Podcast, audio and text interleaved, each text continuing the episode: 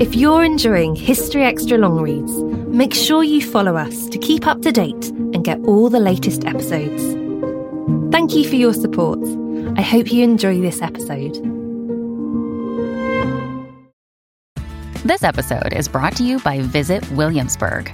In Williamsburg, Virginia, there's never too much of a good thing. Whether you're a foodie, a golfer, a history buff, a shopaholic, an outdoor enthusiast, or a thrill seeker, you'll find what you came for here and more. So ask yourself, what is it you want? Discover Williamsburg and plan your trip at visit williamsburg dot com. When you need mealtime inspiration, it's worth shopping Kroger, where you'll find over thirty thousand mouthwatering choices that excite your inner foodie. And no matter what tasty choice you make, you'll enjoy our everyday low prices, plus extra ways to save, like digital coupons worth over six hundred dollars each week. You can also save up to one dollar off per gallon at the pump with fuel points. More savings and more inspiring flavors make shopping Kroger worth it every time. Kroger, fresh for everyone. Fuel restrictions apply.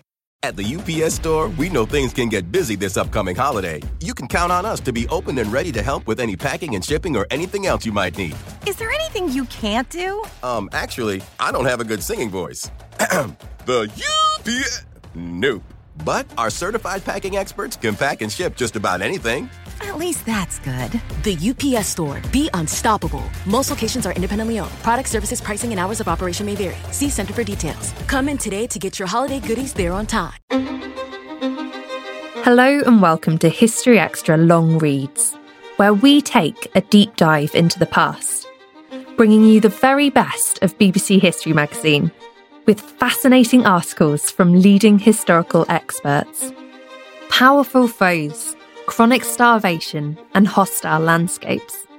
The First Crusade, an eleventh century armed pilgrimage to the holy city of Jerusalem, overcame seemingly insurmountable challenges. In today's long read, I draw on the expertise of leading medieval historians to reveal how zeal, strategy and sheer luck secured military success for this ambitious campaign. Today's feature originally appeared in the December twenty twenty-three issue of B B C History Magazine and has been voiced in partnership with the Royal National Institute of Blind People. After three long years, the campaign reached its climax. In June ten ninety-nine, a Crusader army arrived outside Jerusalem and stared up at its towering walls. From late ten ninety-five, men, women and children from Western Europe had left their homes and set out east on a vast military expedition that would take them to the Holy Land. Now, after enduring lightning ambushes, desperate sieges and periods of near starvation, the jewel in the crown of Christendom was in their sights. But not yet within their grasp. Between the Crusaders and the conquest of Jerusalem stood the city's determined defenders. These troops of the Fatimid Caliphate, a Shia Muslim empire spanning North Africa and parts of the Near East, with its capital in Cairo, guarded a population of perhaps twenty thousand Muslims, Jews and Eastern Orthodox Christians massed within. At first, the defenders prevailed, resisting everything the increasingly frustrated Crusader forces could throw at them. But then, after weeks of skirmishes, and as a last resort, the nobleman Godfrey of Bouillon used a siege tower to gain a priceless toehold on the walls to the north of the city and was able to open the nearest gate. Hundreds of Crusaders poured in. In the searing heat, simmering anger and frustration was unleashed, and a number of the inhabitants were slaughtered. When the dust settled, Godfrey was declared Defender of the Holy Sepulchre, ruler in all but name. The Holy City was finally in the hands of the Crusaders. The capture of Jerusalem was a bloody catastrophe for its inhabitants. Indeed, the campaign that preceded it and others that followed, along with the partisan European views of these events, continue to be problematic in modern eyes. Yet in purely military terms, the conquest of Jerusalem was an astonishing victory for those Christian attackers, and the culmination of one of the most unlikely, against the odds, endeavours of the entire Middle Ages, the First Crusade. The spark that lit the tinder for this campaign was Pope Urban the Second's famous rallying cry at the Council of Clermont on the twenty-seventh of November ten ninety-five, when he exhorted people across Western Europe to take up arms and free the Holy Land from Seljuk Muslim rule. To those listening, the magnitude of the military adventure he was proposing must have been clear. In the late eleventh century, simply embarking on a pilgrimage was considered dangerous enough. The idea of leaving home for several years, trekking thousands of miles across continents to fight an enemy in utterly alien terrain, was nothing short of extraordinary, and the perilous nature of the task ahead clearly weighed heavily on the minds of crusaders and their families. Contemporary accounts record that women wept copiously, wondering if they would ever see their husbands again, says Danielle Park, teaching fellow at the University of Leicester. They had every reason to worry. Facing perilous mountain passes and vast arid plains, the Crusaders encountered landscapes radically different from Western Europe. Without accurate maps, they also had little idea of where they were going or what they would find when they arrived. By the time they reached Asia Minor and then the Levant, the Muslim lands of the Near East comprising what is today Syria, Lebanon, Israel and the Palestinian territories and Jordan, they were exhausted and facing an unfamiliar and hostile population they struggled to understand. Many of their friends had died. They had suffered starvation to the point of cannibalism and witnessed things that would make anyone recoil in terror. The First Crusade should not have been successful, yet it was. How were the Crusaders able to pull off this medieval feat of arms? Urban's original motivation for issuing his fateful call to arms continues to spark debate. Certainly, that rallying cry was a direct response to a plea for help from the Byzantine Emperor Alexios the First Komnenos, ruled ten eighty-one to eleven eighteen. Since the ten sixties, Christian Byzantine forces had been engaged in a conflict with the Sunni Muslim Seljuk Empire, a rival power to the Fatimids that had conquered much of Anatolia and the Near East. The Byzantine Empire had long been the dominant force in the eastern Mediterranean and was now pushing to win back lost territory. Alexios needed Western knights to beef up his campaign against the Seljuks and recapture lands to the east. Alexios's appeal to Urban seemed to offer a solution to two issues troubling that pope in the ten nineties. The first was faltering papal authority. The second was a surfeit of aggressive knights lacking outlets for their martial energies. A hugely ambitious military campaign to the Holy Land promised to tackle both problems in one fell swoop.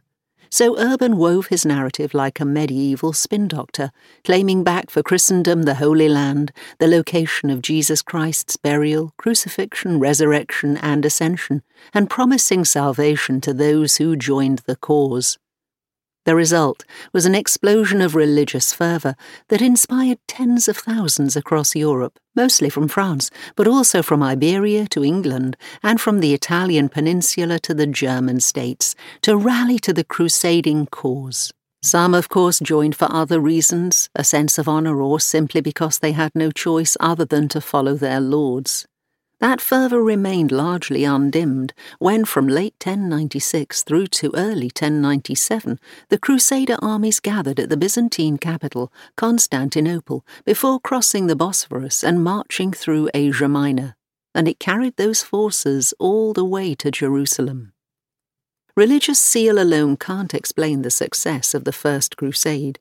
Another factor was the state of play in the Near East at the time, where their Muslim foes were riven by infighting and destabilised by power vacuums. One poet described ten ninety-four as the year of the death of caliphs and commanders, with chaos roaring across the Muslim Near East. The tumult had begun two years earlier, in ten ninety-two, when Nizam al-Mulk, vizier of the Seljuk Empire, was assassinated. That same year, the Seljuk Sultan, Malik Shah the First, also died in suspicious circumstances. Then in nineteen oh four, al-Muqtadi, the Sunni Caliph of Baghdad, died along with al-Mustansir, the Fatimid Caliph and his vizier. In short, internal strife was weakening Muslim powers in the region, notably the Seljuk and Fatimid empires. In the space of a few years, the leadership across the Muslim Near East had been removed, says Jonathan Phillips, Professor of Crusading History at Royal Holloway, University of London. All those decades of experience were wiped out. As a result, authority fragmented across the region. Rivalries that had built up over decades spilled over into conflict. So when the Crusaders arrived, they were not confronted by a unified opposition. It wouldn't be an exaggeration to say that had the First Crusade turned up in ten ninety, it would not have got past its first obstacle, argues Phillips. Such was the strength and organisational ability of the Seljuks, the Crusaders' main foe. Many Muslim towns and cities were distracted by their internal woes and were unprepared to deal with the sudden arrival of a huge Crusader army on their doorstep. Every town decided what to do for itself, and this often depended on who was ruling there, says Suleiman A. Murad, Myra M. Sampson, Professor of Religion at Smith College, Massachusetts. Some fled in fear, whilst others thought they could make a deal with the Crusaders. Another aspect helping the Crusaders push east was the fact that much of the population of the Near East was Christian. Many of the towns en route to the Holy Land had been ruled by Muslims for just a few years. For example, Nicaea, an ancient Greek city in northwestern Asia Minor which fell to the Crusaders in June ten ninety-seven, had been ceded by the Byzantines to the Seljuks as recently as ten eighty-one. As a result, locals were often much more supportive of the Crusaders than we might initially imagine. For some of them, the First Crusade was not a war of religion, but rather a means of ejecting a hostile occupying force. This resentment against Muslim rule had major repercussions during the siege of Antioch, October ten ninety-seven to June ten ninety-eight. That Seljuk Turk-held city lay on the Crusaders' route to Jerusalem through Syria. It proved a fiendishly tough nut to crack, and by early ten ninety-eight, huge numbers of Crusaders were dying of starvation outside its walls. Fortunately for them, they had an inside man. An Armenian guard in Antioch, Firouz, struck a deal with the Crusader leader, Bohemond of Taranto, to allow the latter's army to pour into the city and capture it. Once Antioch was taken, it was not only the Crusaders who massacred the Turkish garrison, but also the local Christian population. Yet, to ascribe the First Crusade's success to Muslim infighting alone, or to the help of sympathetic locals, is to do the Crusaders a disservice, argues Steve Tibble, Honorary Research Associate at Royal Holloway, University of London. This was, at times anyway, an impressively executed military campaign. The Crusaders were brave and well-motivated and had some very aggressive entrepreneurial generals, Tibble explains. These commanders were more like trade union conveners than dictators, making strategic decisions based on group discussions, and there was a logic to their choice of targets. They attacked Nicaea to rid the Byzantines of a nearby Seljuk hub, Antioch to establish a defendable base en route to Jerusalem. The First Crusade also benefited from the fact that many of those involved were well-versed in the ways of war before they'd even contemplated a military campaign in the East. In the eleventh century, Western Europe was a fragmented, fractious place. Elites held sway through what were, in effect, military protection rackets. Violence was already inherent in the system, and after years of dangerous travel and combat had winnowed out weaker and less accomplished fighters, those Crusaders who eventually reached Jerusalem were the best equipped and militarily most skilled. The fact that the enemies were unfamiliar to each other also aided the Crusaders. On this campaign they mostly faced Seljuk forces that, even while weakened by infighting, boasted what was probably the best light cavalry in the world. But while the new opponents were still getting the measure of each other, they tended to avoid open combat, which would have left the Crusaders' slower heavy cavalry and other troops at risk. Perhaps the European army's greatest advantage during the First Crusade, though, was their unity. There were times, of course, when that unity came under enormous pressure. Language differences, bickering commanders with competing agendas, disease and starvation in an alien and often unforgiving landscape all stretched the bonds linking the Crusaders to breaking point. Yet those bonds never quite snapped. Whatever it was that drove the Crusaders, religious zeal, honour, money, land, all those things coalesced in an ability to stay together, says Phillips, and they stayed together until the Crusaders reached their ultimate goal in the burning heat of the decisive summer of ten ninety-nine, Jerusalem. Today's long read was written by me, Emily Briffitt, History Extra's podcast editorial assistant and host of our new podcast series, The First Crusade, the war that transformed the medieval world. Thanks again to the Royal National Institute of Blind People for their help voicing this article, which first appeared in the December twenty twenty-three issue of B B C History Magazine.